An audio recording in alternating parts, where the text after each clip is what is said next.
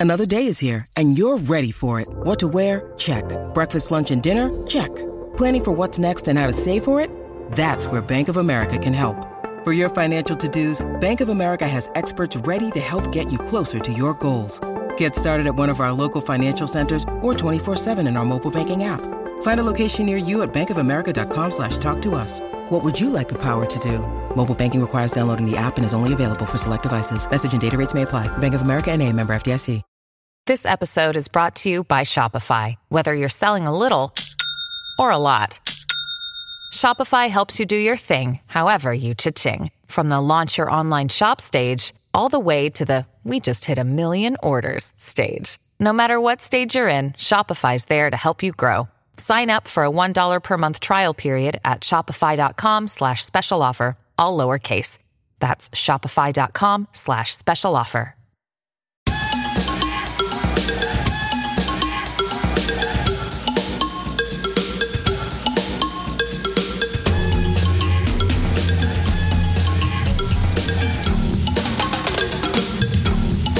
Hello, and welcome to episode number 27 of The Music Plays the Band on the Pantheon Podcast Network.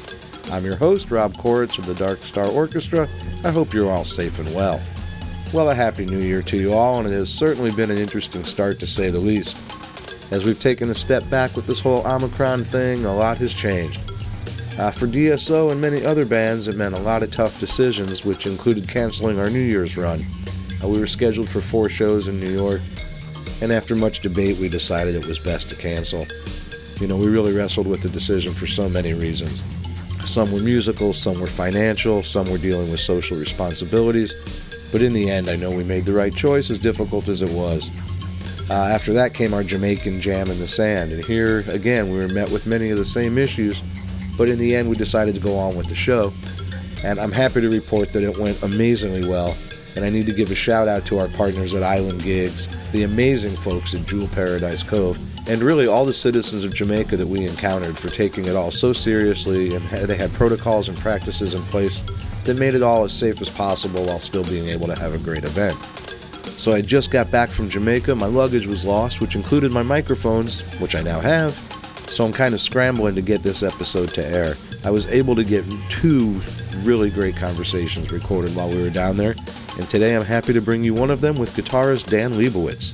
Lebo is an amazing talent and a super guy as well. We'd only met in passing before. He had been in Jamaica with Kimock's band a few years ago, but really didn't get to spend much time. This time around, we spent a lot of time together, both on and off stage, and really hit it off. Uh, this is a lengthy conversation, so it's going to be the only one on today's episode. So let's not waste any time and let's get started with the program.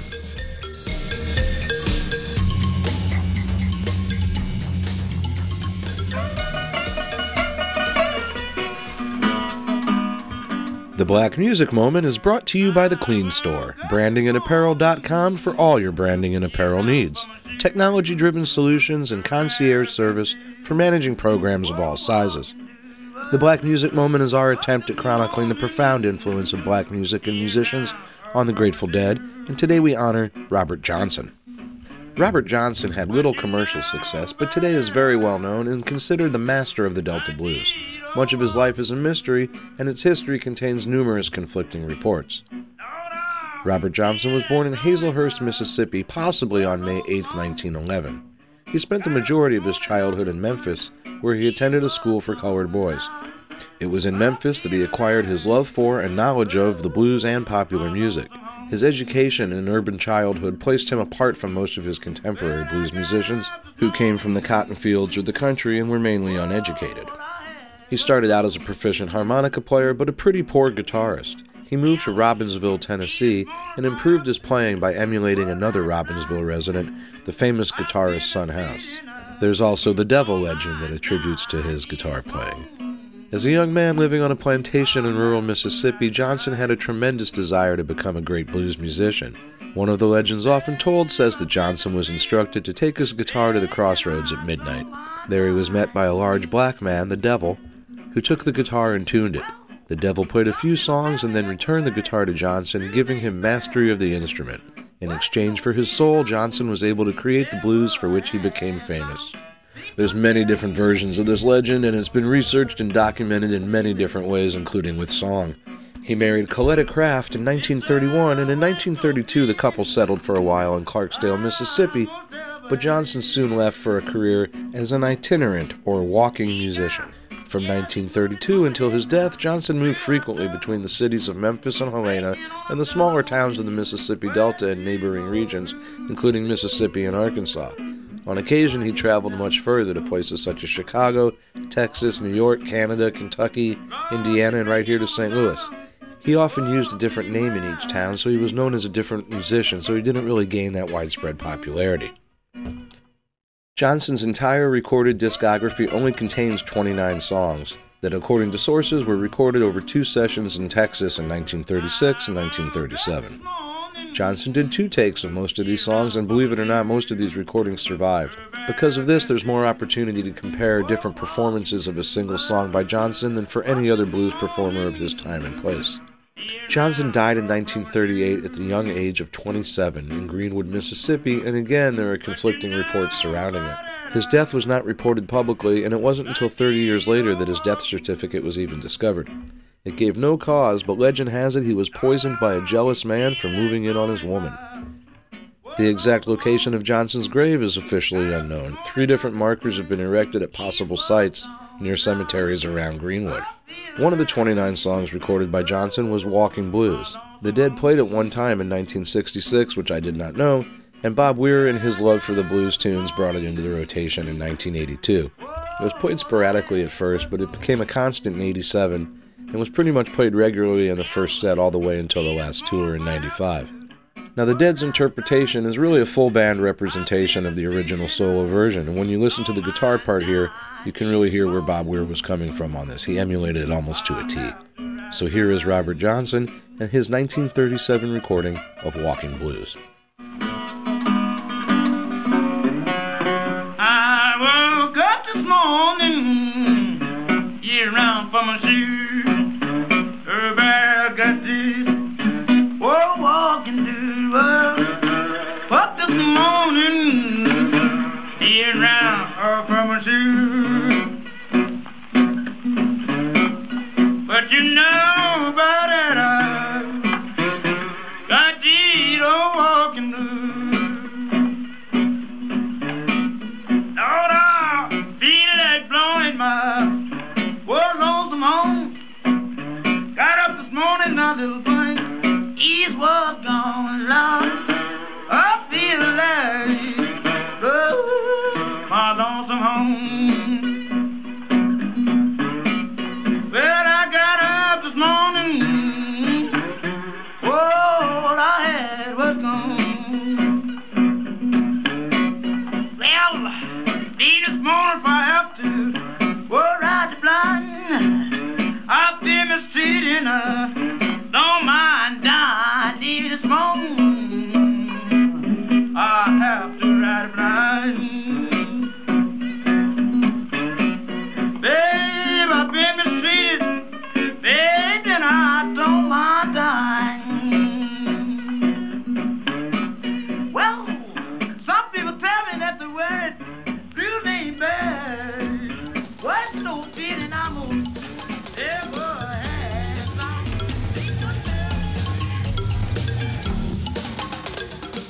like what you're hearing today, please consider supporting the podcast with a contribution.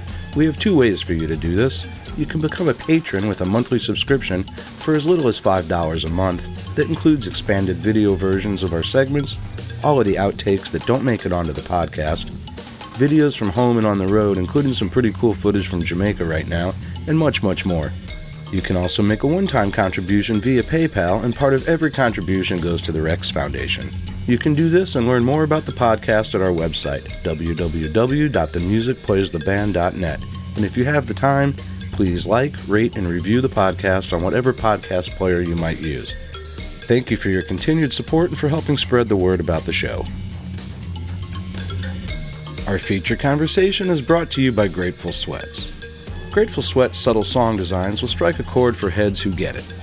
Search Grateful Sweats on Etsy for a wide selection of cold weather gear like hoodies, beanies, and of course sweatpants, as well as other Grateful goodies with more than 30 designs like Tennessee Jed, Women Are Smarter, and my personal favorite, The Eyes of the World. Visit etsy.com slash shop slash grateful sweats or get there from the sponsors page at our website. And right now, use the code The Music Plays to save 10% and receive a free pen.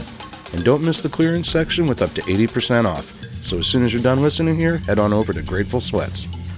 So my guest today is Bay Area guitarist Dan Lebowitz, widely known out there simply as Lebo. Like I said earlier, we did this in Jamaica, and it was so cool on many, many levels. This was really the first time I had my feature conversation in person, and it went deep not only into the dead, but how emotion and spirituality play such a big role in performing and listening to music. We found out we have a lot in common and similar musical tastes and approaches as well. And I gotta be honest, the weather didn't hurt either. So here you go, on the beach with Lebo. All right, good morning. Hello, hey there. I am sitting here with Dan Lebowitz. Lebo, good morning. Good morning. Good to see you. Good to see you. And it's we got a great spot here. We are we are in Jamaica, folks. Uh, we're sitting in a tent, no sun shining on us, but we can kind of see the beach. So if you hear some waves and some wind and some reggae music in the background, you'll know why. Yeah, it's all Um, all appropriate. yeah, man, totally. Thank you for taking the time on your working vacation. Hell yeah, it's psyched to be here. It's good to talk to you. So this is here. You're here with the band that's just getting started. It's Exactly. it's trio. Tell us a little bit about that. Yeah, so it's called the Fog City Holdouts, and the way it started actually is that Bo Carper from New Monsoon and I, uh, we've been doing duo stuff on the side for twenty some years. Um, he's from the band New Monsoon, right? And so basically, we we teamed up with Scott Law, who you probably know, Yep. um, some years back, and we uh, ended up. And again, it was another kind of thing like this, where it wasn't really a planned band; it was something that like happened at a festival. Right. And we we had this band called One Big Guitar, and we did a bunch of Rex benefit shows. Um, so when Cameron, who works on all this, was uh, putting this together, he he reached out about that, and Scott couldn't do it um, do this this week, but we had actually been doing a bunch of stuff with Nat during the pandemic. Right. Because which this is what I'm getting to is the name the Fog City Holdouts is like we're three three of our musician crew friends who live in in San Francisco proper. Right. In the city limits and we're some of the last holdouts cuz most everyone we know either moved to the East Bay or to Marin, which is all close. It's all the same place If you needed a drummer though, Lane is still in. yeah, he is. So he lives near, really near me. and totally. Clementi's still in the city Yeah, too. if you need a Clementi is. Yeah, player. he's, just south. Yeah, we, we got a few left, but it's funny, you know, city life's like that. Like, you know, in your twenties, everyone lives right in the city, and then Right. people kind of like move over the bridges, and it's cool. I, nothing wrong with that. Well, especially with kids, but you have kids. And I got kids, and we, yeah, I got one kid, and it's been it's been groovy. You know, um, it works well for us. Um, I actually, my folks live in San Francisco, so especially with the kid thing, I'm uh, I'm I, I don't uh, what's the word I'm looking for? I don't take that for granted. Right. I know what a blessing that is because because I grew up on the West Coast. All my family was from the Northeast, so I grew up seeing my extended family maybe once every year or two. Wow. Um, so so I know you know whenever my parents went out, they needed a babysitter and all that kind of stuff, you know. But uh, but now I have it so good. I feel like because my folks live in San Francisco, so like right now I'm on tour and my daughter's just staying at my parents' I house hear for you, the man. week, and they love it. They- My- They're like chomping at the bit together. So My parents live two miles from us. yeah. And I'm here. My wife's working, and mm-hmm. grandma's picking the kids up at school Yeah, it makes the musician, the crazy musician, wacky schedule life like it's it's a totally. Yes. It's not it's not that it's not doable without. it. Of course, plenty of people do it. Um, True. But but it It's sure makes it a lot man. easier. Yeah, it so thanks, it, moms and dads. Yeah, out there who big time. us. So you grew up in California. You're still living in California. Yep. Can you tell us a little about your musical journey? How you got started playing music? Yeah. Lessons. Yeah. you- how'd it happen? I was copying my older brother, like a lot of young brothers do. Um, I had an older brother, and uh, I have an older brother. Sorry, we grew up together, and um, and he was super into music. He loved like the Beatles, and um, he just loved music. So, you know, my first uh, musical experiences were taking the tennis rackets out of the closet. And, you know, making. I remember we had this little like chalkboard, and we it was rectangular, but we thought it was the closest thing we could get to the uh, uh, bass drum head to like put a band name on or something. You know, so we would what like was the to. name of the band? it was the Grasshoppers. Perfect. yeah, it was the Beatles. You know, we were Right. stopping them. we didn't know any better.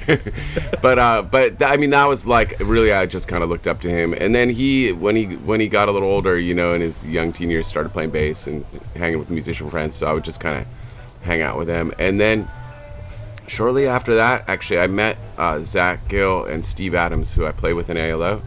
Uh, we met when we were about 12 years old.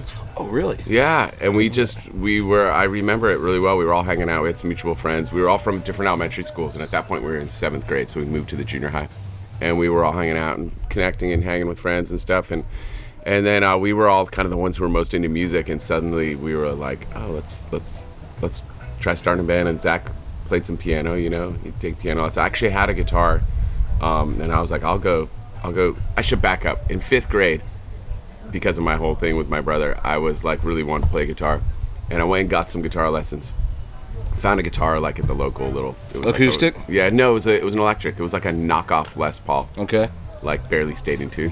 it was like a fake, but uh, it did the job for starting out. And um, yeah, basically, I I you know I loved music at that point. That, that was in fifth grade, but I didn't have any friends who played music with me, and my junior high brother didn't much want his fifth grade, you know, brother Right. hanging out trying to play music with him and his friends.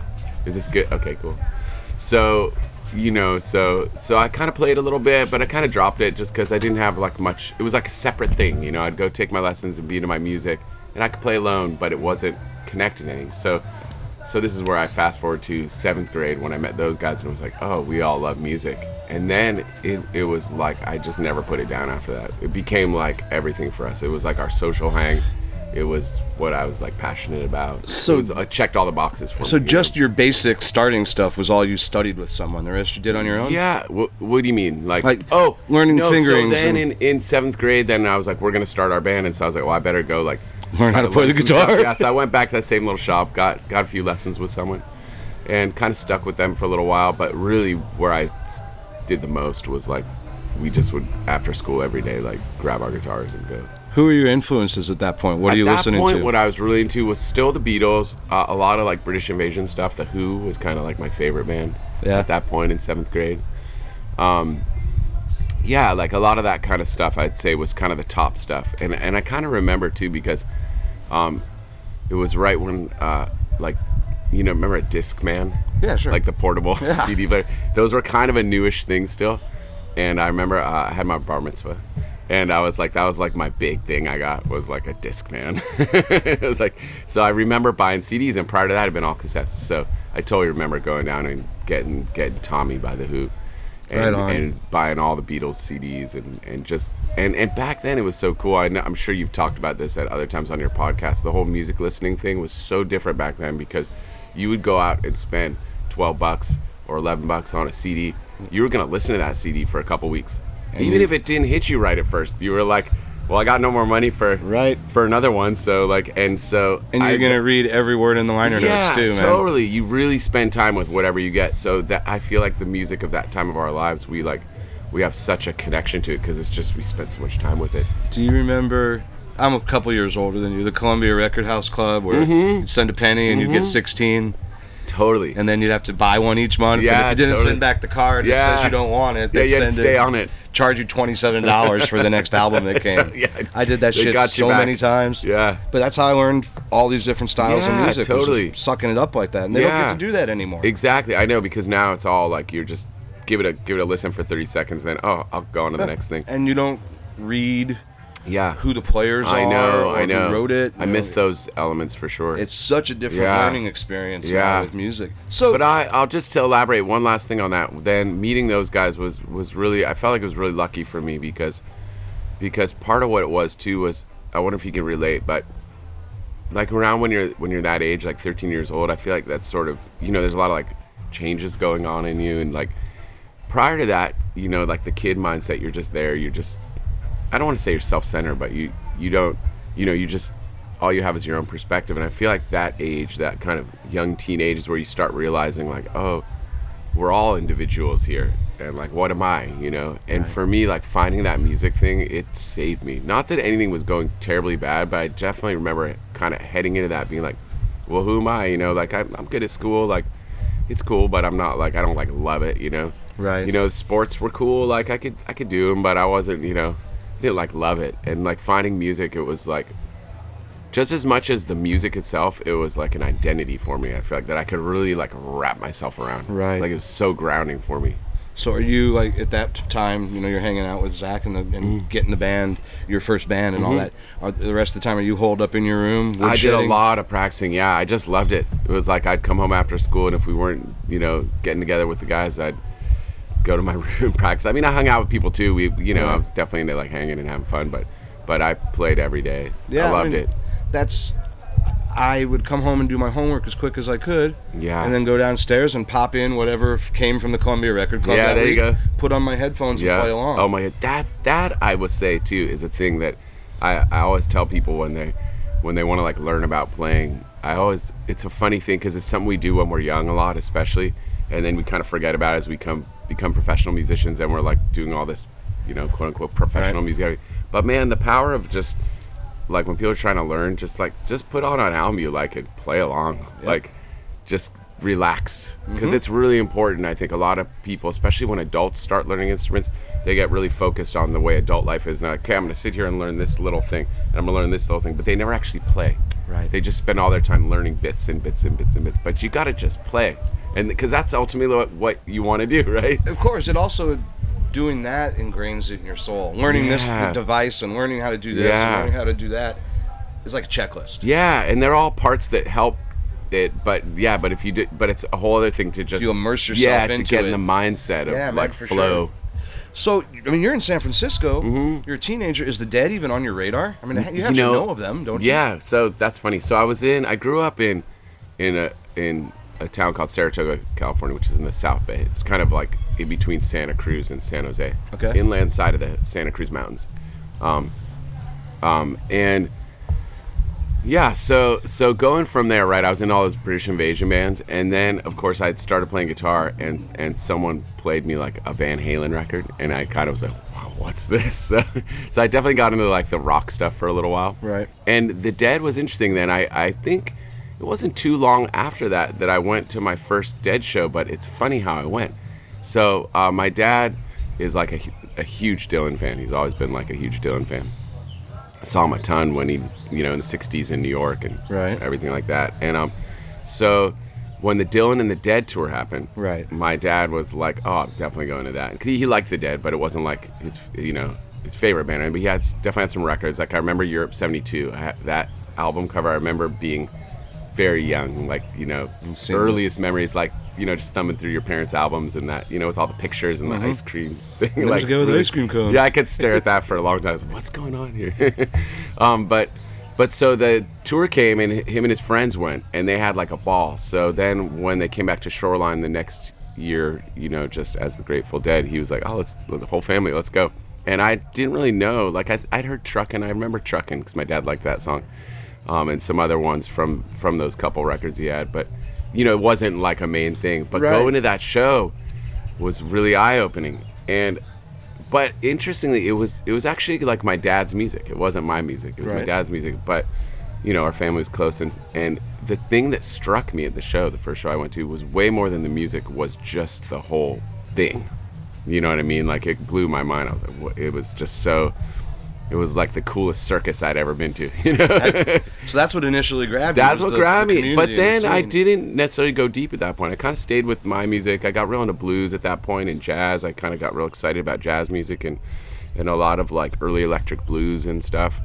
And um, but the Dead was something I, I appreciated and and I would kind of like go. Our family would go every summer. We would like go to Shoreline. So I like went. That's pretty cool. Yeah, it was kind of like family out And then I uh, after that, you know, we were getting ready to go to go to college or do something after high school, right? And and uh, the guys in ALO, Zach and Steve, and our drummer at the time, um, we uh, UC Santa Barbara was the one place we all got into. So we were like, we want to keep our band together. Banana slugs? That's Santa Cruz. That's Santa Cruz. Yeah, Santa Barbara's uh, Gauchos. Right, right, Yeah. right. Although they don't have like a football team or anything, so No. hardly anyone knows their their mascot. but but um, yeah, I went down there and, and just continued on with music, and, and again, always hung out with Deadheads and li- liked the Dead, but it wasn't like I said, I was kind of more on this kind of. I was really into like Miles and Coltrane and like the blues stuff and you know rock So and roll So, Dead's too just another music. it was just another to. music I listened to. Yeah, it wasn't like a main thing, and it really wasn't until after I moved back to the Bay after school. Um, actually, it's almost like it's almost like like I realized it's kind of like when the whole like kind of terrapin and modern Sweetwater scene started. It was it's an interesting thing I feel like for me because I I liked dead music, um, and it's almost like for like what I do as a musician, it fits really well into that, you know. So when the Terrapin thing started happening, I, I started, you know, I knew some guys playing there, so I started playing there, and then and then ended up on a gig with Phil, and that went well, and then that just kind of snowballed into stuff. But it's funny on the first gig I did with Phil, I only knew a few Grateful Dead tunes at that point. I was definitely cramming, like, like I got the set list the night before, and I was like, okay, I know these tunes, uh, these tunes I've heard. I made three piles. Okay, I, I know these tunes. It was only a couple, and then I was like, this is a chunk of tunes I've heard you know, put Truckin' in there, stuff like that. Okay, and then this is a chunk of tunes I've never even heard of That's- before. I, I gotta get I gotta get to work because I started at pile pile three and worked my way back to, to the other way. That's crazy though. That growing up out there in that environment, Yeah. that and being a musician, you weren't that immersed in it yet I until you actually yeah. started. it wasn't playing until it that, yeah. But this, but here's the funny thing. I think it almost comes full circle because a big subject that we've had over the past couple years, I think, has been like uh, culture, you know, and uh, uh, how do I say it? I, th- I think in a way it got me thinking about a lot with the the Black Lives Matter movement and w- when all the George Floyd stuff happened and everything, and we started looking a lot about like what's our what's your cu- authentic culture, and the truth is is like that Grateful Dead culture, like you can't get more authentic for me in a way because I'm like from the Bay Area. I'm into blues and Americana music and jazz music. You know what I mean? It's like it actually like it made so much sense. Once I found it, I just didn't know these songs yet really, but the actual aesthetic and the sort of the whole thing is it actually gives me the chills to talk about because it's it's it was like finding a home. Right In a really weird way, you know what I mean? Like it was like, oh, this is actually what I've been doing the whole time. Sure. It's just If You if you put that on a line, yeah, everything you were doing, what the dead does, came Yeah, from those everything you things, were and it was doing. actually the same air and the same angle of the sun because it was it was all Right. the Bay Area, you know. And that was really cool to me last night when you guys were Mm-hmm. on stage talking about, hey, the music we're playing for you guys right now, it's, you know, Reverend Gary Davis Mm-hmm. and, and Doc Watson. And it's the music from the edges Yeah, of where Jerry and the Dead, if they were the Yeah. center of the circle, totally. Yep. this yeah. was the stuff on the edges that got them there. Yeah, totally. I think they really appreciated hearing Yeah, that's that's cool. what you were doing. I really liked that. Yeah. So then it's it really does come full circle because now I like now I know them all whenever you know because I I you know whenever I'm hearing Grateful Dead music I've okay I played that song you know what I mean Right. it's like come full circle over a couple years and I've really do you love the music like Why, that's that's my next question. So what as you start really even though you're a grown up when Mm-hmm. it happens as you start really immersing yourself into this music and listening to it, what is it that grabbed you about it? Is You it just know- because of the lineage of everything that you were already into? I think that my favorite aspect of it because there's so many aspects of it right um, We're going to talk about them all. Yeah, great. I'll do. I'll talk all day long. Man. My favorite aspect, though, and I, I've come to this a lot, is that the my favorite thing. I'd almost call it like the singularity of it.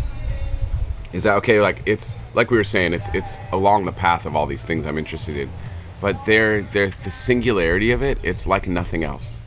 You know what I mean? Yeah. And I'm so uh, uh, I don't know. I think I'm just like it, it's so compelling to me. You know, like the the way the way they all like I mean, and you know this more than anyone. The way they sound, they just each created a sound. Like nobody plays guitar like Jerry Ivesy. Nobody plays bass like Phil. I mean, that I was talking to someone about it the other night. Actually, it's just like wow, like the context for Phil to have been able to do what he did is, is so amazing. Because I'm, I feel like in most bands, to be honest, people would have been like, "Whoa, you're not playing the bass line." Right. Like you're a bass player, we need a bass line. But in that context, they were just such free thinkers that he was able to just do something completely different than any other bass player, and it was all accepted. And then Jerry starts the way he plays like his low stuff. He's like covering a lot of that bass stuff, and so it's just this whole like reinterpretation of music, and I just find it so interesting. I think you hit. You said free thinkers. That's a Yeah. huge part of it. I think another big part of it is every single one of those guys came from a different musical background, Right. With different musical influences Yeah. that formed them. Yeah. So you know, I mean, Phil's Phil's a classical trumpet player. Yeah, totally, You know, totally, Jerry's totally. a bluegrass player. Yeah. You know, and, and Mickey's a military drummer. Yeah, you know, totally. rudiments. And now you put all of these disparate styles together. Yeah. And it makes that. So you're starting to really listen to it now. Yes. And really immerse yourself. What kind of effect, if any, did that have on your playing style? Oh, huge. I mean, it, again, like I said, I felt like it. It felt like it, it felt strangely familiar, anyhow. Because, like I was saying, the aesthetic was something I was all, you know, just the kind of approach was already something I was into. Um, but it's hard to put into words, really. You know, like what effect it had on me. I think, I think, God, that's actually funny. That should be an easy question. But like the actual effect, I mean, it was okay. How about this? There's an element of that's very liberating because, especially the scene. One of the things I love about this scene is that they're so uh, into risk taking, and that's again kind of going along with those things I was talking about. That's like one of those things that I've always loved in music, and not all scenes are like that. Most scenes aren't. Very- Most scenes they want you to play the song, you know. but but but I, f- I feel like it kind of was like almost like a license license to experiment you know in a way Right. right, you know like to feel it's always something i want to do but it was it's as far as the scene goes i haven't found a scene that's more comfortable with that and to me that's so inspiring because i don't want to play the same shit all the time I, I noticed You know? watching you for the last couple nights, and I don't know if this is something you might have taken by hearing it. When you solo, you're playing so much from the melody. Yeah i, I care a a lot about thing. that yeah totally Such a Jerry thing. That Yeah. Not trying to throw in all these notes and all these runs. Yeah. But just working with the melody. I, I love that. That's kind of my favorite. My favorite things, kind of in music with guitar. A lot of times they they revolve around like melody and tone, and everything else is cool. And I love stretching harmony and all that kind of stuff. And I and it actually, when I'm practicing, I spend a lot of my time on that. But my sort of when we were talking about earlier, the whole going back to like playing with records, Yeah. and just your what what your your personal musical flow flow is. For me, the melody stuff is my favorite. Like because I like long arcs actually, and that's maybe another thing that's awesome in the Dead that you don't get in a lot of scenes is this long arc to improvisations. Yeah. Where you can really like work with a theme and kind of like work it and leave it and come back to it and like yeah like and all that's kind of like melody and rhythm right it's like it's like motifs and Right. you know and I'm and I love like short you know eight measure solos in a Bakersfield country song too I love that but it's like honestly my heart really really soars when you got like some time to like make a statement and and develop something Jerry, Bobby, two completely different guitar players. yeah Two completely different guitar players. Is there, whether it's spiritual or technical, is there something that you can take differently from each of them that, that really empowers you or strikes you? Yeah, I mean, I, if oddly like the the thing, maybe we can come back to what we were talking about a second ago. The thing that that the the top thing I take from either one of them is like again they're like singularity. Like like my God, you, you either one of them you hear one like eh, like Bobby, especially for a rhythm guitar player, that is so rare that you hear one little kring and you're like, no, it's him. you know, it's like it's a genre unto itself. You know, I love that. you It's a know genre. yeah each one of them are a genre right and it's like i guess maybe that's the thing that i love and and then so cool that like like you hear it all over the world now too it's like each each one of these individual genres make up their own giant genre you i mean you play pretty much at least now and i don't know about all your time coming up but now you're primarily it's exclusively acoustic guitar mhm.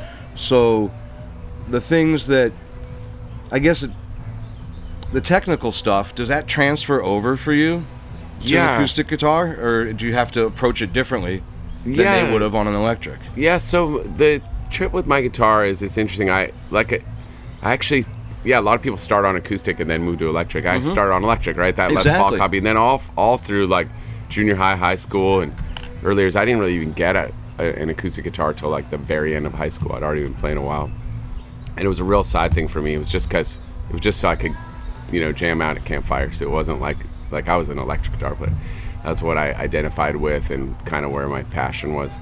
Um, but the way this thing evolved, it's interesting. I don't. Um, it's. I'm actually. I'm going for pretty electric tones with it. Like I'm not going for an acoustic tone. I just really love how this guitar feels. And without telling like too long of a story on it, it sort of evolved for me. Like so, like I was saying, I was always an electric player.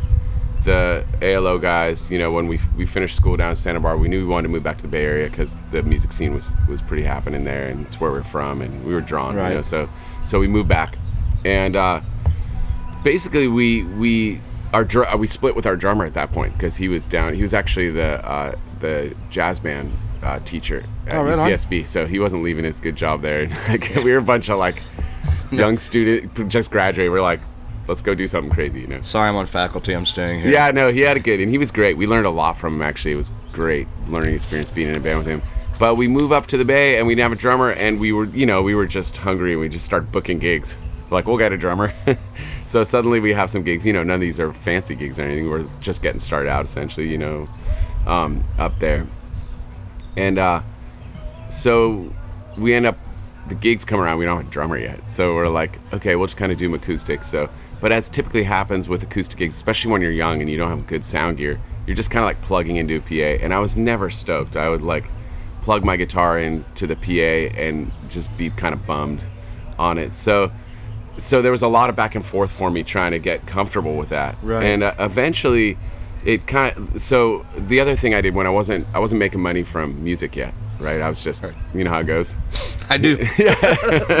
you know all we all know a all of it. like yeah that, totally. So but what i did was the the town i was from Saratoga, there was a, a uh, the luthery shop you know where they did the guitar repairs and they built guitars and stuff down in town.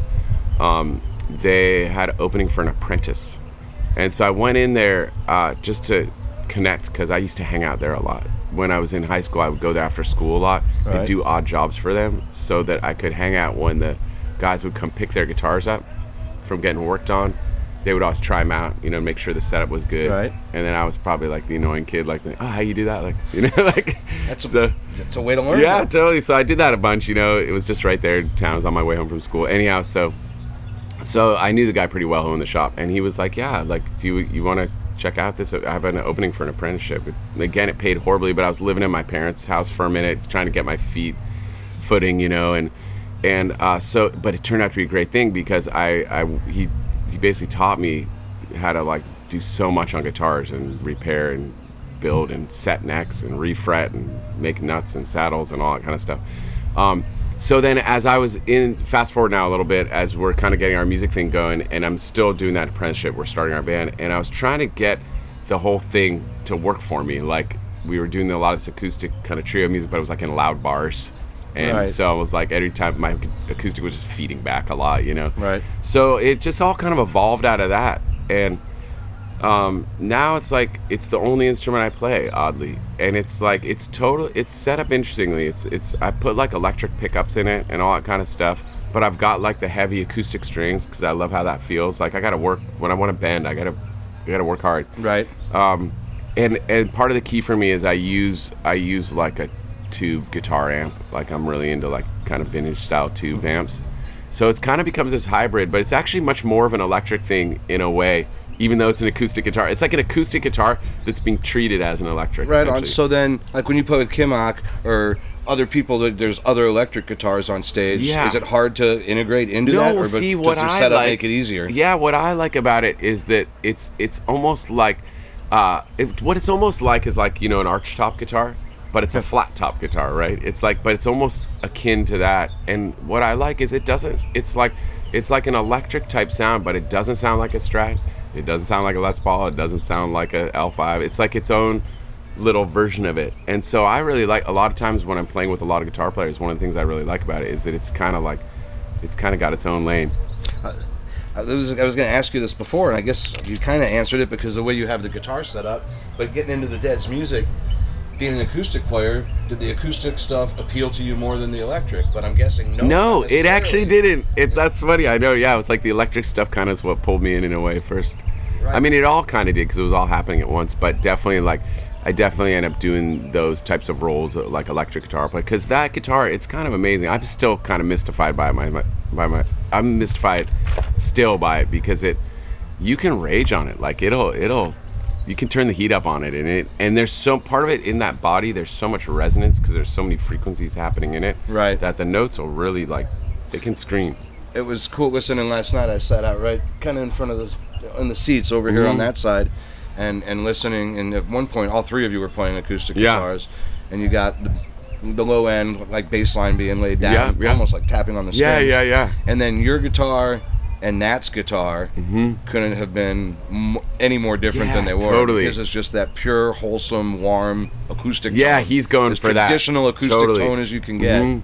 And then yours is screaming with a lot more high end. Yeah, totally. Yeah, no, that's I, and again, it's kind of one of the things I like. I love thinking of music in those palettes. That's one of the things that the Grateful Dead did so well. Like with that, I think like with that, their ensemble, like they they they they really put their palette together well. I think that's one of the things like young musicians, like you probably noticed this when you were a kid, like like they don't get like especially guitar young guitar players they like you know get this guitar and this amp and they're messing around at home and they get this beautiful full range sound they got all the low end all the high Yeah. end all the mids and then everyone does that and you go to play together in a band it just sounds like shit Yeah. because you got to like carve things into lanes and then and then everything sound as a whole it's beautiful and it's got a full range thing right but it's not uh it's not on top of each other and you can hear right. everything And, and for me, I'm a couple. Like I said, I'm a couple years older than you, and you mentioned some. But my teenage bar mitzvah year bands were playing Van Halen, Yeah. and Rush and Journey. So Yeah. uh, every every 13 year old had a distortion pedal. yeah totally totally know, and they totally don't know how to control yeah they don't know how to control it's just all like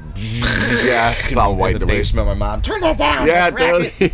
totally totally You also play pedal steel. yeah huh totally As you're getting into the Dead and the players, when did you become aware aware that Garcia also played pedal steel? Um, you know, that's interesting. I feel like my awareness of that came when I heard Teach Your Children. Someone told me it was Garcia. So and did- this was again before I was really it was when you know, the Grateful Dead was one of the musics around Right. me, you know, it wasn't like I wasn't as immersed in it. Um uh, but I knew that, and I was like, "Oh wow, cool!" I didn't. I was like, "Wow," because that's like a one of the most classic steel Right. parts ever, um, and it, it, it blew my mind, of course. And then He- I and kind had of only been playing it for like three months. yeah, I know it's And amazing. it's the first take. I know, and it's like, and it's so good. It's so well played. You know, again, I feel like his feel comes through. That's like a whole other subject. Um, but, but with the steel thing, I think um, the reason I I don't know why I first so so my I know my first steel I got a lap steel from that guy that I apprenticed with back when I was in uh, high school. I I you remember the, that movie? Well, I guess this would have been when I was in like maybe junior high. I don't remember when it came out, but the movie uh, La Bamba. Yeah, of course. Yeah, of course we all saw it. And at the very end, when when he the plane crashes and it goes back to his mom, Yeah. and the she's listening to the radio. Yes, yeah, the the sl- sleepwalk. Yeah, and they're like, we have sad news that you know Yeah. he's passed away, and and Richie, she screams, and My Richie. Yep. yeah, uh, I just was like, I still get chills right now thinking about it. um, that. I was like, what is that? You know, so and I was talking to the guy I apprenticed with um, because I knew he was into country music, and I knew it had something to do with that, even though that wasn't a country song. And he was like, "Oh man, I got, I got a bunch of that stuff." You know, again, he he owned a, a, a, a you know a guitar repair shop, so he had a bunch of like abandoned instruments. So he had this old Recording King lap steel, and he's like, "You can just you can have it." So he gave that to me in high school, and I always kind of messed around with it, but it wasn't a major thing for me. And then, uh, but I always used it, and it's on like ALO albums, even our like super early Did you ever demos. take like a deep dive into Garcia's playing? So I eventually. So then what happened was uh, around. God, it would have been maybe around 2012 or somewhere around there. I started really wanting to get into pedal steel, um, and the stuff I was really drawn to was kind of a lot of like the Bakersfield country stuff. Um, which again, this is that parallel thing where I was I got really into like Buck Owens and Merle Haggard and all that kind of stuff. And again, the Dead was a thing. I, was, I actually didn't realize they did that music too, Yeah. right? I just got into it, and I and we started a band called Broke Down in Bakersfield, uh, which was me, and then uh, Steve Adams, the bass player from ALO, and Dave Brogan, the drummer, and then uh, Nicki Bluhm and Tim Bluhm Yeah, sure. and Scott Law, and it was really founded on. It was we actually started at High Sierra Music Festival. They have these play shops, Right. there, you know, and uh, and a lot of times I'll put something together for a play shop, and and we are all you know Bay Area people, so we we all were, were in our bands playing our music, but talking about our. That was one of the things we always connect on was our love of that. Of that of country music, but specifically the Bakersfield stuff, which was much more stripped down generally than the Nashville stuff. Right. You know, more like bands like Buck had his band and Merle had his band, and they would go into the studio a lot of times with their bands, and you know, they would- they would do overdubs, but it tended to be lighter than the- the, real thick stuff. So, so we all talk about how we love that, and then we're like, well, let's do this band for this play shop, and then we did it, and it was like we had so much fun. So then for the next year, year and a half, we would book tours with that band anytime we could line up a little break, and that's kind of where I learned to play steel because it was, and we did the songs pretty like to the book. So Right. it was every tune was like.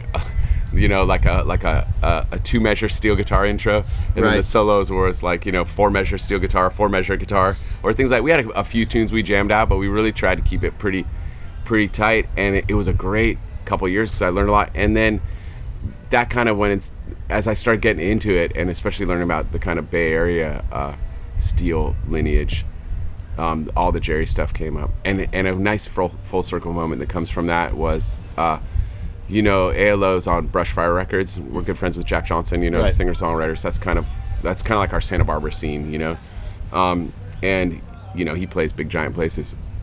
And we were doing a fire benefit when the big fires happened. Um, back at hey, thanks. We've just been delivered some watermelon. Thank you. Perfect for the tropics. Thanks, Bo. Awesome.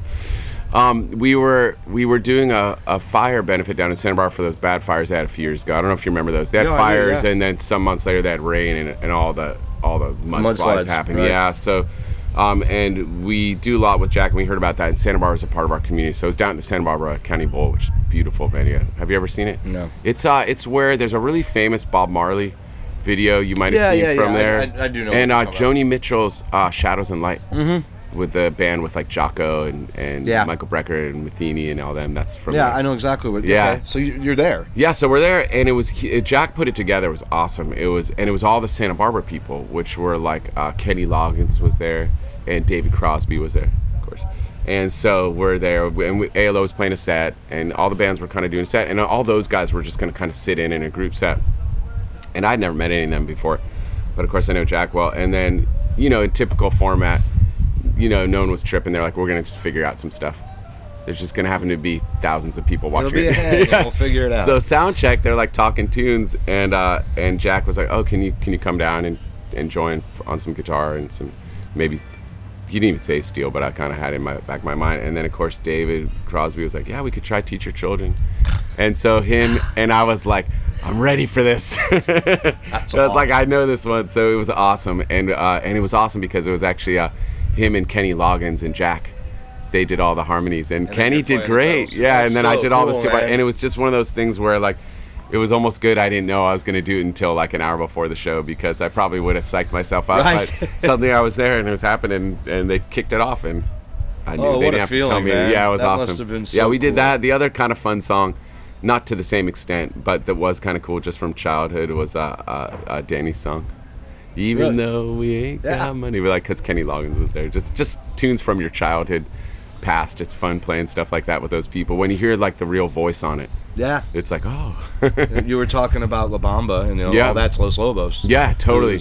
One of my all-time favorite bands Awesome. since like '85, before Yeah. La Bamba came out. Yeah. you know, and now mm-hmm. I get to play with them. We had them down here a Yeah. few years back, and I played Awesome. every note of the week with them. So, they're so great. and playing that music that I wore those cassettes out Yeah. in my 78 Thunderbird driving around. Yeah. And getting to play it with the real voice, it's it's the best It feeling. totally takes it to another. I know what Hell you mean. yeah, man. totally. I know that always is like a. It's a special thing, and of course that happens with any of the dead, the Grateful Dead people to like to the highest level. You know. Yeah, man. That's what I always loved about my first time playing with Phil too, because I, I was familiar with the so- the sounds and everything. But again, like I said, I was still learning some of these tunes. How did it come about? Because we're going to jump around. Oh, was coming you'll later. So let's go appreciate there. this. How did it come about that you ended up with him? Just because well, you're on the the Bay? subject of bar mitzvahs, Yeah. actually. Um, so I met Ross James Mm-hmm. at Mountain Jam, um, and this would have been, I guess, in maybe it would have been the summer of 2013, I guess. Um, yeah, it was the summer You're 2013. really a newbie to the Dead Yeah, music, then, totally. So crazy Yeah. growing up in San Francisco. I know it's wild, but there are all these little parallel scenes. I was kind of like that acid jazz scene. There was kind of like a lot of where I was bubbling around, and then the jam scene too. But Right. it's just yeah, it's totally bizarre, right? I know. I'm kind of surprised too. so you meet Ross. So I met Ross there, and uh, we got to talking, and then he, he, we, we both knew each other. Were from the Bay Area, you know.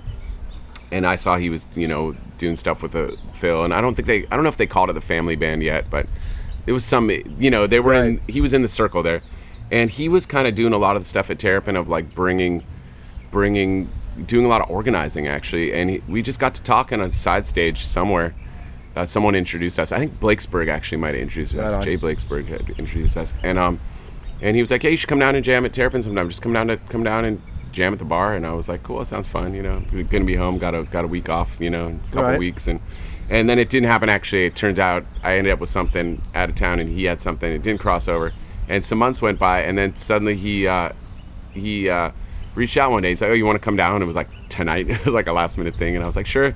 So I came down and just jammed with him and some of the other guys, some of the other young guys who were Right. playing there, and we had like a great time. Like really, you know, sometimes the jam sessions they can go either way, right? And it just turned into be a really fun one. And then the next day, I should back up too. I know that that Jay Blakesberg had been mentioning me around there too. Okay. Like he had been mentioning my name because I've known him for years, and he's shot stuff that I've done for years. So, uh, I don't. I think my name was kind of on the radar, you know, and played ALO. You know, we're playing places like the Fillmore and stuff. So, you know, I'm on the I'm on the radar in the Right, Bay Area, right. regardless. Like we know of each other, you know. Um, we just our paths hadn't officially crossed yet. So Ross calls me and he's like, "We're gonna. We decided to do a Passover seder at Terrapin," and he's like, "Do you want to come?" come play guitar? And i was like yeah that sounds really fun. He's like yeah and phil's gonna be on it. And i was like oh cool great. So that'll be really fun. And so so the first set i did with him it was but it was all these dead tunes that related to the passover story. So it, was, it ended up being really cool which you know you can you can uh, draw meaning uh, especially you know you can be like real literal about it but if you get kind of to the edges of metaphor and stuff there's almost I mean, I'm not gonna say any song can work because some of them really don't work. you know, like the real party ones maybe, but even those ones. But there's a lot of tunes that are just right up the center lane for that. So, so it ended up being a night of dead music, and maybe we we mixed in some uh, Dylan probably too, and you know, I think we might even done harder they come because it talks of slaves, you know, and that kind Yeah, of stuff. right. But but it was great, and it was just the funnest night, and it was like, it, yeah, I just had so much fun, and it was like going to what we were saying about hearing the sound when it wasn't until we just it was kind of like we got into the first jam and like hearing Phil and like the way he plays it was just like oh that's that thing you know Right. it was so inspiring Do you think? And then so then he asks you to start playing some. yeah and then it whatnot? just ca- it was all very natural I def it definitely was nothing I set out to do you know what I mean like it was nothing I set out to do uh, it just started happening and then they just started calling me and being like you want to do this and then suddenly there was the Capitol Theater run and uh, he invited me it was like a Halloween you know he does those Halloween runs and there was one year where he did a, a, a bunch of weekends in a row and right with a different group. yeah weekend, so right? he brought me out for one of them um, and then that was in the beginning i think and then uh, and then they another week after that they like added me to the last weekend too. And it was great. And suddenly i was getting to play with all these cool players that i admired and and this music. And i just was so again like since this the songs themselves to the actual process of learning them was new to me it was such an inspiring time of uh, personal work because i was getting to play this stuff but then i was running home. It was like being a kid again like working on these tunes that would and it actually had like it wasn't just that I love the tunes, but I had a re- I, I needed Yeah, to learn these tunes them for a purpose. I needed to learn these tunes. Right. Yeah, I didn't want to. I didn't want to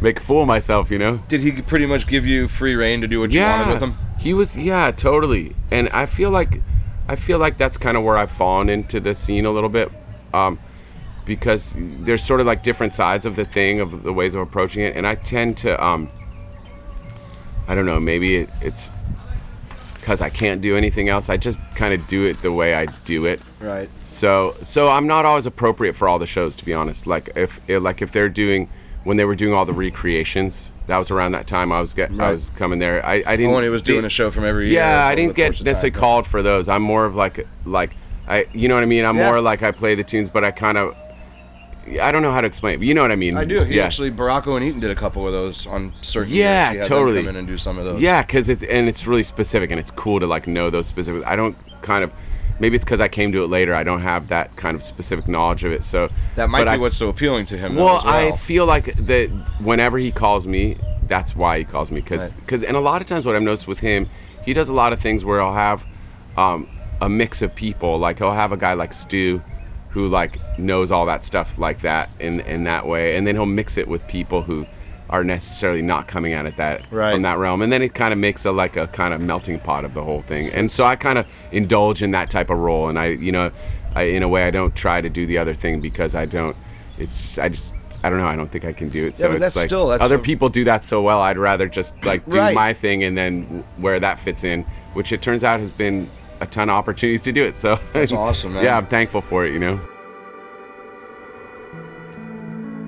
I hope you're enjoying this conversation, and we're going to get right back to it in just a moment. But first, I'd like to take a minute and tell you about Beth Koritz.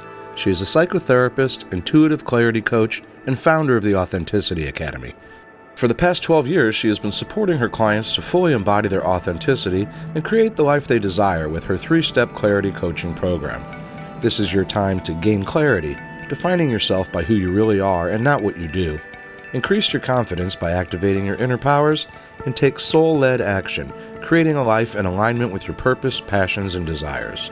If you're ready to learn more, book a free 30 minute clarity call with Beth Koritz. Visit www.yourclarity.coach or the sponsor page of the themusicplaystheband.net. Beth is looking forward to supporting you on your journey.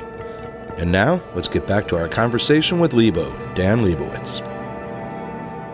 I want to talk about songwriting for a moment. Yeah. So obviously, with ALO and, and whatever else you might have been doing, you're writing and performing tunes long before you discovered, or at least got to know, the the Dead. Yeah. And their music. Now you hear this whole canon of amazing, incredibly well written songs. Yeah. Um, does that exposure to Hunter and Barlow affect your consciousness oh as you continue god, to write so songs? much. How I would so? say that's one, and that might even be. We haven't even talked about that, right? Like the songwriting part of discover of really discovering and going deep in this music. I mean, it's so timeless, right? I mean, so you can keep coming back to it, and then I find these tunes that I know them really well, and then suddenly, like a, a few years later, I like hear this whole new thing in it. And yeah, like I'm really inspired by the songwriting. Also, like again, I feel like they really carved their own way with it. There's so many, like again, as you would know, there's so many unusual things that they do. Yeah. I mean, I really feel like in their process, they must have really let their ears guide them. You know what I mean? Not like, oh, I need a bridge now. Bridges go to the four chord. You know, that's cool too. We all do that a lot, right? But but there's always just has this weird little twist on so many of the tunes that I feel like you just get from like again, it's sort of like letting that flow happen and I feel like the way they play must there must have been a I haven't like really studied this or anything, but I feel like there must have been a, a, a- parallel with the songwriting of the way things unfold. Just listening to you guys playing uh, playing in the band last night, and I was sitting there, I was like, wow, this is a, such a wild tune. It's so funny. Like the first times I heard it, I never even realized it was in ten because it just feels really natural. Right. And then you go to learn, you're like, oh, this song's in ten, and like, and I love stuff like that where it's like this cool, like complex, deep shit, but but it's not like I'm gonna uh, impress you now and be intellectual. No, it just feels really good. Right. It's like elementally feels good to you, but it happens to be this deep intellectual shit. that's that's that's on the musical level. Yeah. What about on the lyrical level? oh god, the lyrics are so like again like the range of Hunter's stuff from like God the whole range like from some of the earliest ones. You know, you can have like the prettiest love song to like the most psychedelic. I mean, I remember the first time I, I checked out the words to Dark Star. It was like wow, like these are so far out, but they paint such a picture. Right. and it and and not only do they paint a picture of this of this psychedelic imagery, but it's like it's the zeitgeist of the of the moment they were written. You know what I mean? And then right You know- after that, here's a song about a gambler. Yeah, exactly. And then like this beautiful song like Ripple, that's just this tender, you know, like the the sheer range of it. And then the later stuff, you know, songs like Black Muddy River it gets me every time, like the imagery and all of that.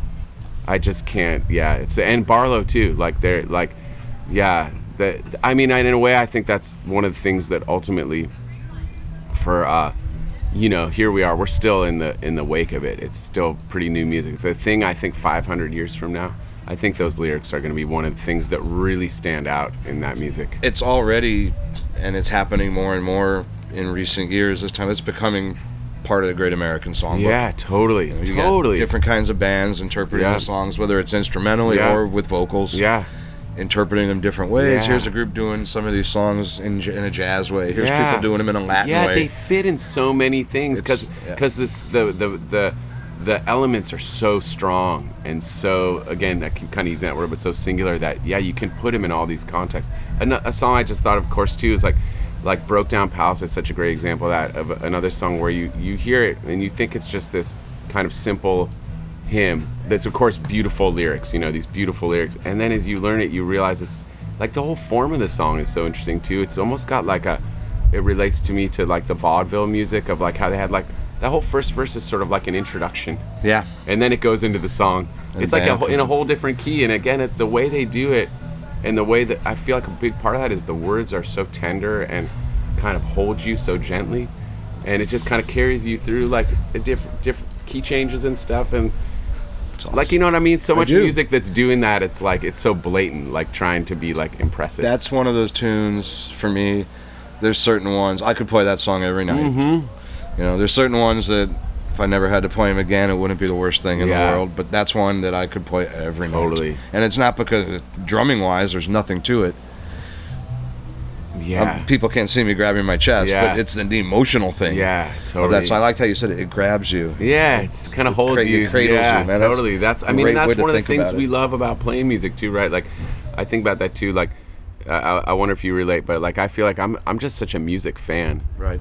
That like when I'm playing music, and fortunately I get to play music I like, so it's like I'm being a fan when I'm playing it too. So it's like all those kind of those feelings happen on stage. It's like And it's that's when your your eyes close and your Yeah. smile gets big, and it's just yeah, it's real. one of those real it's a real it's one of those Mm-hmm. moments as, as, as so as you you i loved what you have to say about those songs as you started to understand the songcraft of the dead and really and you do obviously Mm-hmm. did you find any parallels in it to what you were already doing or how you were writing Yeah, I mean, uh, I related to aspects of that. Uh, uh, that's one of the things I like in, in music. Again, is I I, I want to like write interesting stuff, but I never want it to be perceived as interesting overtly.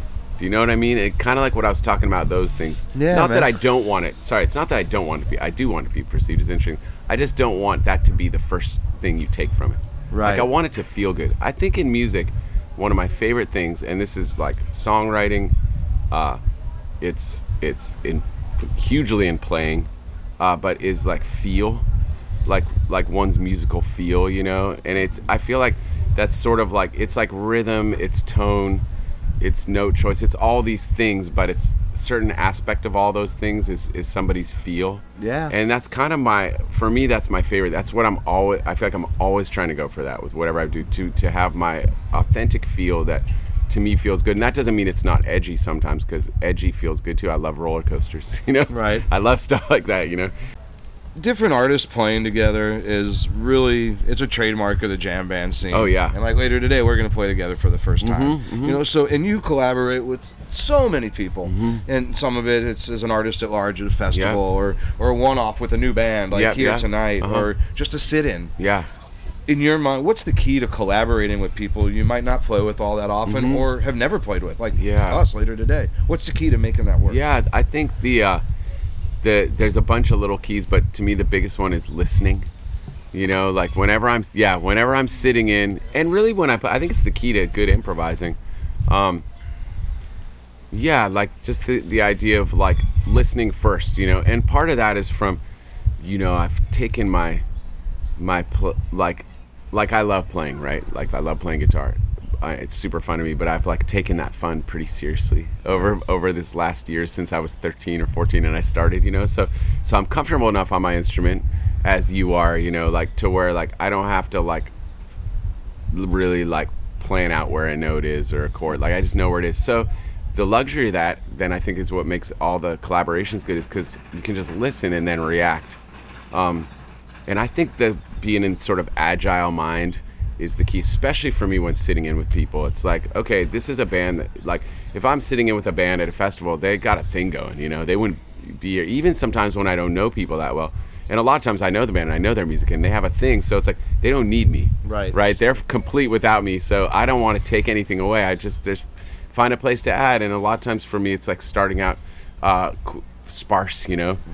and like because we've all had that situation too where we've had people sit in with our bands and they come in hot and you could tell they're just not even listening. They're just like they, they came and they're like oh it's my chance to get on stage and show off. And it's like I you could- never ask that person back ever again. Tell you some stories. yeah we all got them totally. And i know that's i'm the opposite. I'd, I'd rather end up going up and not doing anything. If i don't hear anything then i'll just go and like support you know? But usually usually i most always hear something cool to do and That's it, like- it finds a good place for it. From uh, my perspective of that, if it's a drummer, and you know, if I go up and they don't hear it, all I have to do is play a tambourine on two and four. Yeah. And just stay out of the way. Totally. I mean, Then yeah. I find a place where, oh, now Yeah. I hear there's a ro- there's an area where there could be some Yeah. yeah. drum. Totally, totally, and and I would relate to you in that way too because uh, guitar often there's a two and four element where bass is often having a one and three. So that's another uh, key I think to sitting in with people, especially when or or even just being on stage when you don't know a song really well. So if your ears are good enough to hear your way around, which which you know our scene is, um, and if I feel comfortable with that, like I can do that, then it's like I, I listen. A lot of times I listen to beat one and what got played there I know okay now I know where it's going you know Right. And- so much of that you're probably doing though, not unconsciously, but yes subconsciously. very much so Yeah. if you're doing it too consciously you're not there You're over- yeah, you're absolutely overthinking it, yeah. and that comes from the like spending so many you know thousands and thousands of hours playing along with records or playing with other musicians or Right. just thinking about music one of my favorite places to practice actually is like if I'm stuck in a traffic jam No I just shit. start yeah I'll just like think of a line or, or something and uh, uh, just play it on my guitar with my guitar not there because you know like the instrument can distract you from Yeah. learning it you know like at least learning where things are you, you're Yeah, gonna you start know to what? play the things you know but when you're like forced to hear something and all you got is the your your inner hearing of it Mm-hmm. and then to try to realize that without your instrument you really got to like figure out the intervals and the relationship of it That's so different than from what a percussionist or a drummer would be doing. You know. Mm-hmm. Yeah. If I'm in that traffic jam, the steering wheel on the top of the dashboard. Yeah. Or making a Yeah, drum totally. Place, I have a surface to practice on. Thinking about like, it's air guitar. yeah it's like a guitar but like But- yeah, but real. yeah i feel like you actually kind of learn faster because like i said sometimes when the guitar's in your hand you'll you're learning but you're also just falling into your like your comforts yeah It's really cool. Yeah, it's like away from the instrument learning. Man, you know well- what goes with this too? It's a, it's on the subject, but slightly different. It's actually the best thing uh, from playing with Phil. You know, Terrapin and, and getting to do that a bunch of times. Like the my favorite advice I ever heard him give. We Yeah. were hanging out um, after a show, and I forget actually the context of of the discussion where it came from, but um, and that's one of the things I really dig about playing with him. He's such a uh, he's so like uh, uh, he's so heady and deep on music, you know, that like those kind of music conversations. I love I love doing those with him, you know. And one the the most the best thing he ever said was he's like he he said with this music, meaning Grateful Dead music, but I think it's it goes way beyond that. It's like it's actually in a way like all music and it's life and everything. But he's like he's like with this music we don't we don't try to put anything into it. We try to have it pull something out of us awesome. and I I love that. It, to me, it's like the metaphor of life. Like whenever you're trying to force something in, I mean, it works sometimes, but it's not nearly as cool as when you're just there and you're trying to just be an open vessel. And and and because of your life experience and all the the music you've worked on, the things you've thought about in life, the experiences you have. If you can be in a place where the music can just pull that out of you, that's real and that's natural and that's that's like the high calling.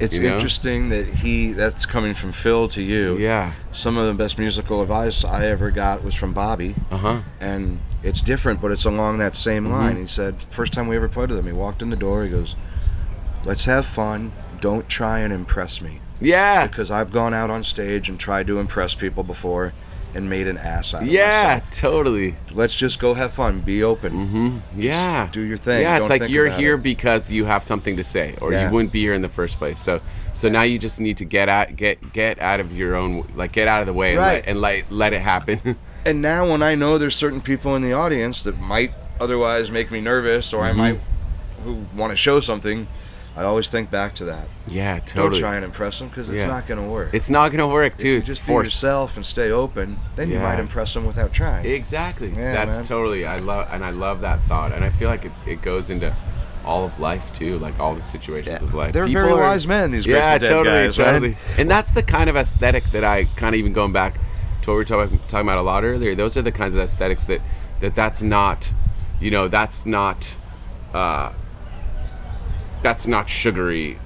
You know what I mean? That's but it is. You know, it's like I, I know I, I don't know if that wasn't clear what I was saying. I'm just trying to say that's not that's not the the like hard roadmap, but that's the sort of like uh, philosophical approach stuff that when I first was getting into Grateful Dead music, I really, really relate. When he articulated that to me, it was like it was a bit of advice, but I was like, I get that. That's like no one's articulated that to me ever before. Right. But that is it resonated with me so much. I was like, that's like I've never been able to say it in those words, but that's what I what I've been after my whole life, you know. and that's what and of course it doesn't apply just to the grateful dead it applies to other music too but that's why you know the grateful dead's music is uh, i don't even know how i'm, I'm gonna lose it if i try and explain it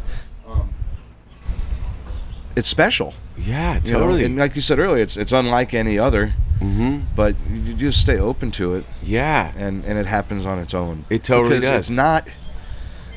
Cha- it, I don't want to say it's, it's not the most demanding music from a musical standpoint. Mm-hmm, The mental game is just as important, Yeah. but maybe not the mental. The spiritual game. the spiritual game and the, the sort of I know what you mean the mental of just the sort of like inside That's of you. Yeah. almost more. That finally got back to where I wanted to be. That's almost. It's equally, if not more important, than what the fingers are doing or what Yes. the hands and feet are doing. totally. You know, it's a. Yeah, and I know it's, it's- like that with all music, of yeah. course, but it's different when you're playing a three-minute song that has a Yeah. eight, eight-bar guitar solo, Yeah. and when you're taking something and extrapolating it to a ten-minute thing. That's got to come from the heart and It's the gut. got to come from the heart, and know? that's where I feel like the like somebody's feel really comes through. Like, how does it feel? yeah, right I, on. one man. of my lessons with that was early on, early guitar, like when I first started, and uh, someone hipped me to that BB King album, Live at the Regal. Mm-hmm. And I, I remember even way back then, you know, I was like, you know, learning the solos from the record and everything, you know. But I remember the thing that got me the most was when he would just go ping on one note, and I was like, wow, like that, that one note, and it's not the note, it's just the root note. Like anyone can play the root note and have it be like totally un, you know, uneventful. But it was like his feel To be the able to way- inspire with yeah, note. the way he uh, uh, realized that one note, That's awesome. the right where it fell against the band, and the dynamic of it, and and and the tone of it. It was like that's that's like the best shit right there. You know, It like is. it doesn't need to be fancy. Although fancy can be great. I was gonna say that's and not I to love say fancy. the prog rock and the stuff with a million notes doesn't have its totally own merits, Absolutely, but yeah. it's spiritually it's coming from a different place. Yeah. There's a different ethos Yeah. behind that kind of music. Yeah, and I love it when, again, kind of going back to what we were saying, I love it when you can, you end up doing some like intellectually stimulating stuff, but it's still, it's like someone who wants to get intellectual can go down that path with it and see, see that, but at the same time, someone else can just like get a, a satisfying feeling from Right. it, Right. and like they're both having a, a real, legitimate experience with the same thing, but In they're having a different, different yeah, fashions. and that's my favorite. Like it's sort of like the multi-layer stuff. To me, awesome. that's like the best. Man, this has been great. Yeah, we could probably great do this all afternoon, man. You And we gotta had play a great- show. I know. We had a great talk about Paul Simon last night too, I know, which was yeah. really nice. Totally. Um, before I let you go, though, Yeah. I do this with every guest. Okay. It's a lightning round. Okay, cool. It's usually not very fast because Uh-huh. we start talking, but we'll try. yeah. First Grateful Dead show.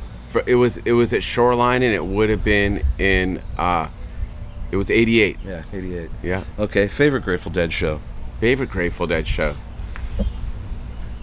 I mean, I didn't get to see that many, right? Because I because I saw them over the summer with my folks uh, a few times, and then I went down to Santa Barbara and I didn't see them for a couple years, and then and then they were gone. So um, I'd have to say my first one. That's Again, awesome. it wasn't a musical thing per se. It was just an eye-opening cultural thing, which of course, as we've been talking about for this whole last while.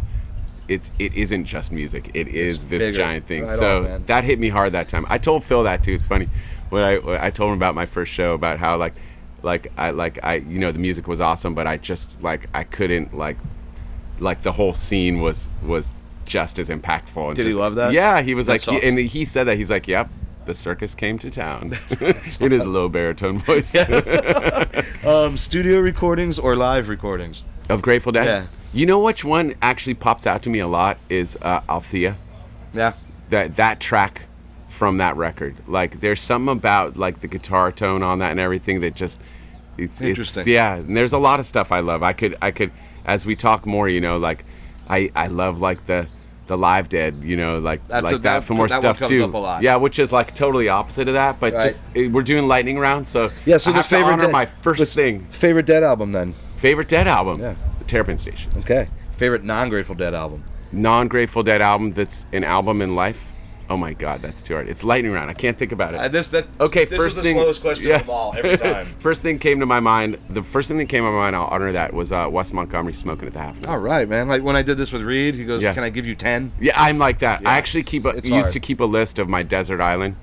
You Yeah. know, like, and I, I have it's it's a long list, but you know, when you say lightning round, that's one of the ones. And I, always told you what my to. Desert Island album was last night, the Paul Simon concert Yeah, in '91. so- oh my God, Just 'cause all that totally, yeah, you know? totally.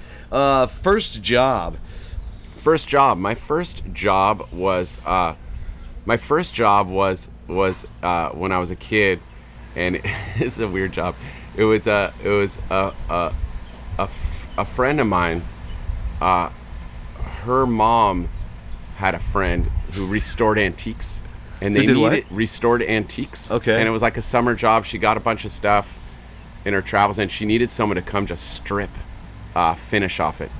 That so I went and like you know I had like like sandpaper and bleach and sat outside and So I guess we could call finish you a, off a it. detarnisher. yeah, I guess so. Yeah, I basically was just like taking the stuff down so she could restore it. Right on. You know? Uh, favorite color. Favorite color black. Favorite venue to play. Favorite venue to play. Kind of have to say the Fillmore. It's like my hometown, Right. and it's it's the Fillmore. It's like to me, it's the ultimate of like, it's small enough to be intimate, but it's big enough to be a thing. Yeah, man. and all of the legend. And then, you know, of course, the Fillmore that we all play, it was the original Fillmore, but then it wasn't the Fillmore Right. for many years. But I still go back to those like first Fillmore years, you know. And every time I'm in there, and, and for ALO, we've done it so many times, and have you know done so many different events there that it always it always just rings true. My first Yeah. time playing the Fillmore, I had been in Dark Star for 10 days. Mm-hmm.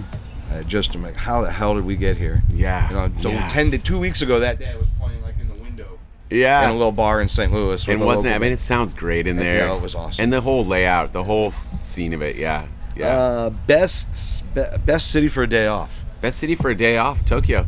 Oh yeah, man, for sure. Yeah, I love Japanese culture too. In, in high school, they they uh, offered Japanese. Actually, at my high school, because of Bay Area, you know. Um, we had a was- great day off in Tokyo. That's Yeah. an excellent one. Yeah, so I always love that culture. I love the food. So it's kind of like the most far out compared to most places you're gonna we woke up at like four in the morning to go to the fish market. Yeah. and see all the tuna coming in and doing Yeah. Mm-hmm. the auctions. Had sushi for breakfast at 7 Yeah. a.m. and was back in bed at 8 yeah, for like three hours before we went out and hit the Yeah, city. totally. Tokyo. That's an the first person to answer really, yeah. that one. That's no, great. I just it's it's actually when people have asked some of my like favorite town to play that it sometimes awesome. comes up. Uh, first car. First car was a diesel Volkswagen Rabbit. Convertible? Cabriolet? Nope. Okay. Standard. My folks. It was like the old family junker that was lying around, and it was my folks got it way back when the when the gas price thing went crazy. Uh, Current back in the seventies. So Yeah, so, right. Then you got kind of lying around in the back, and so Yeah, the, the the the like h- crank for the uh, window Yep. had fallen off, so you could only open one of the windows in the car. Put a vice grip on it. yeah, it was totally yeah. It was, it was, yeah. Uh, current car. Current car is a Honda Odyssey. Me too. Oh, really nice. It's I love my. Honda Odyssey. I know. Look at we're the same. We, we got gear and we got kids. I have my gear, my golf clubs, my hockey equipment, the kids' Yeah. seats. and it still looks pretty cool. Yeah, they're, they're all right, man. I've, been. I've driven, folks. I'm just gonna Yeah. let it out. I've been driving a minivan for about 25 years. Yeah, totally. That's all I've ever done. I driven. love it. Uh, book you're reading right now. Book I'm reading. I'm reading actually uh, the Jeff Tweedy All right. book on songwriting. Awesome. And Just from it's great. too. Yeah, it's great. It's great. The whole first half, he kind of just talks about his his process, and um, and it's really uh, entertaining. He speaks his uh, his language in the book. It's like he's hanging with you. Yeah. And then the whole back half is kind of like he talks about like uh, kind of getting more into like like the first half is a little more maybe abstract. Still kind of some things to do, but and then the second half is actually like try this and stuff, and it's it's just been really like That's awesome. I used to know Jeff really well. Oh, cool. I was in a shitload of unsuccessful original bands that would do double bills with Uncle Tupelo. Mm-hmm. yeah. Back in the St. Oh, cool, days, cool. know. yeah, Um, I, I, I'll add one thing. I know it's a lightning round, but No, the this is this is okay. a normal. Yeah. This is a perfect length lightning round. This is how they go. Okay, cool. Yeah, the other book that I I, I finished not too long ago. So I, I love reading uh, musician biographies of Me too. you know musicians I like, and this one was a little different because it was a producer biography, but it was Ted Templeman. It's in my room here. I shit it's you not. So reading it great. right now. Yeah, it's so great. I I love on the it. beach yesterday morning really, reading that book. Isn't it great? yeah, Jeff gave it to me. Mattson read it. And then Ah, he handed it cool. off to It's really fun, and it's all like his whole whole path with all that music, and it's really pretty broad. It's all that like you, like you know the I'm, Doobie I'm Brothers. still thing. early into it. He's Yeah. still recording "Feeling Groovy" and hating Oh, it. great! Yeah, I mean, yeah. I'm just and he started. makes such a transition to go from a guy who's like kind of on the path to be a to be a one hit wonder to then pivot he was into smart. this Just from where I'm at, he knew he wasn't going to be good. enough. yeah, totally. that's so funny. But he had the vision. right now. Oh, you're gonna love it. It gets really good as it gets into into the 70s, 80s, and it gets pretty like excess 80s. I love it, man. That's, that's a perfect ending to this interview Yeah. right there. We drive Odysseys, and I'm reading the book Yeah, you just it's really recommended. good. Well, hey, man, this has been so awesome. Thank you for Yeah. taking so much time. today. Totally great to great to chat. And great, great, to setting to do it. Yeah, and a great way to start the day. Right on. I'm going to be on stage in an hour, and then Yeah. my day is over. Totally. Looking forward to playing together later. Yeah, we'll be playing together later. It's gonna be Right fun. on, man. Everybody, thank you all for listening. That's Lebo, uh, Dan Lebowitz, hanging out with us here in Jamaica. In Jamaica, hey, maybe I'll see y'all somewhere sometime. right on, man. Take it easy. Yeah. That was a really fun one for me. I hope you all enjoyed it as well. Well, that brings us to the end of another episode, and I'd like to thank Lebo for taking the time while we were kind of on our uh, our working vacation, if you will. I'd also like to thank my sponsors, Grateful Sweats, The Clean Store, and Beth Koritz at YourClarity.coach, and of course the Pantheon Podcast Network for bringing me into their family. You can check out their 70 plus music related podcasts at www.pantheonpodcasts.com. If you enjoyed the show and would like to support the cause, please consider a monthly Patreon subscription that offers some great bonus content every week, or you can show your love with a one time contribution. And please remember that a portion of your contribution will go to the Rex Foundation. Get info about this and everything related to the podcast at our website, www.themusicplaystheband.net. Any love is much appreciated as we try and keep the show rolling along. The Music Plays the Band is produced by myself and the production and songwriting team of Brothers Lazaroff here in St. Louis, Missouri. You can find out more about them at www.brotherslazaroff.com. The opening and segue music you are hearing are remixes of portions of DSO drum segments that are produced by my drumming partner, Dino English. I'll be back again in two weeks with episode number 28 with my very special guest, Melvin Seals. Until then, stay safe, stay healthy, and please stay vigilant. We're trying to get back on the good side of all this, and it's really going to take an effort from all of us. Thanks for being here.